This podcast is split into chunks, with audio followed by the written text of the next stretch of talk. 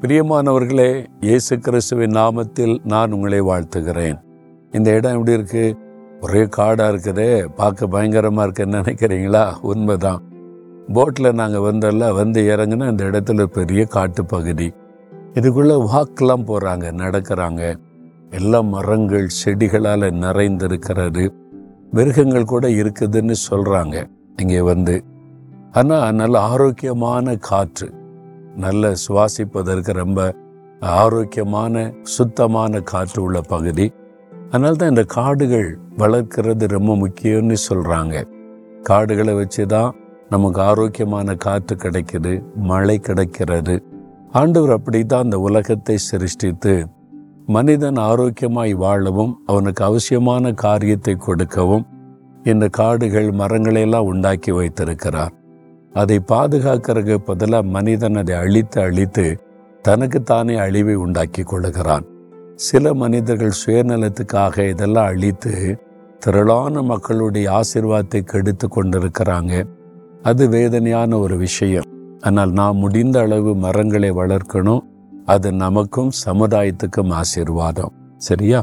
சரி இப்போ ஒன்று பேர் ஐந்தாவது ஆறாம் வசனத்துல ஏற்ற காலத்தில் தேவன் உங்களை உயர்த்தும்படி அவருடைய பலத்த கரத்திற்குள் அடங்கி இருங்கள் ஏற்ற காலம் இருக்கிறாரு ஆண்டவர் உங்களை உயர்த்துவதற்கு ஏற்ற காலம் இருக்கிறாரு படிப்பிலே உங்களை உயர்த்துவார். வேலையிலே உயர்த்துவார். பிஸ்னஸில் உயர்த்துவார். நீங்கள் வசிக்கிற இடத்துல உயர்த்துவார்.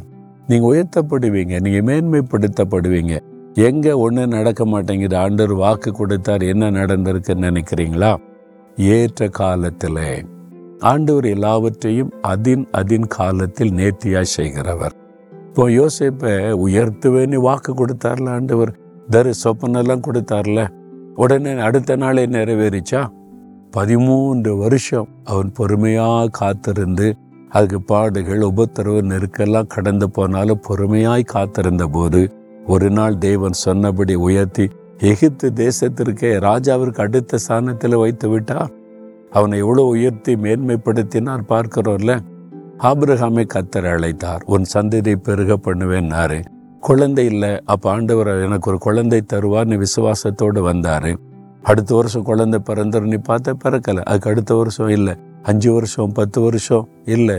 இருபத்தைந்து வருஷம் கழித்து கத்தர் குழந்தை கொடுத்து ஆசீர்வதித்து இன்றைக்கு வரைக்கும் ஆபிரகாம் பேரை நம்ம சொல்லிக்கிட்டு இருக்கிறோமே. எத்தனை ஆயிரம் வருஷம் கடந்தாலும் தேவன் ஏற்ற காலத்திலே உயர்த்துவார். ஏற்ற காலத்திலே வாக்கை நிறைவேற்றுவார். ஏற்ற காலத்திலே உங்களுக்கான வழி திறக்கப்படும். ஏற்ற காலத்திலே கத்தர் உங்களுக்கு அற்புதம் செய்து ஆசீர்வதிப்பார்.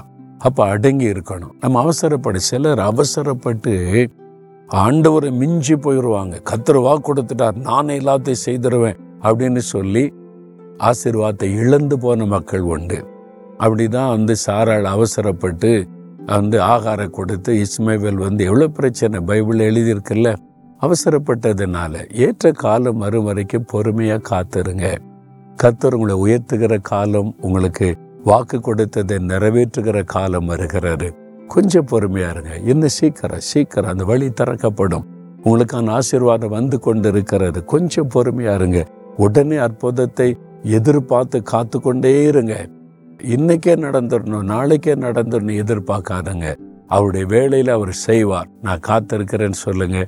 ஏற்ற வேலையில ஆண்டவர் அற்புதம் செய்திருவார். விசுவாசிக்கிறீங்களா? இன்னைக்கு ஏன் சோர்ந்து போய் இருக்கிறீங்க கத்தருடைய வேலை இன்னும் வரல அவ்வளவுதான். ஆண்டுடைய வேலையில அவர் பிந்தவே மாட்டார். சரியான நேரத்துல உடனே அற்புதம் செய்திருவார். விசுவாசத்தோடு சொல்லுங்க ஆண்டவரே ஏற்ற காலத்திலே நீர் என்னை உயர்த்துவீர். எனக்காக யாவற்றை செய்து முடிப்பீர். நான் விசுவாசிக்கிறேன் பொறுமையாக நான் காத்திருக்கிறேன் உடைய கைக்குள்ள அடங்கி இருக்கிறேன். நான் விசுவாசத்தோட அற்புதத்தை எதிர்பார்த்து கொண்டிருக்கிறேன். இயேசுவின் நாமத்தில் ஜெபிக்கிறேன். ஆமேன் ஆமேன்.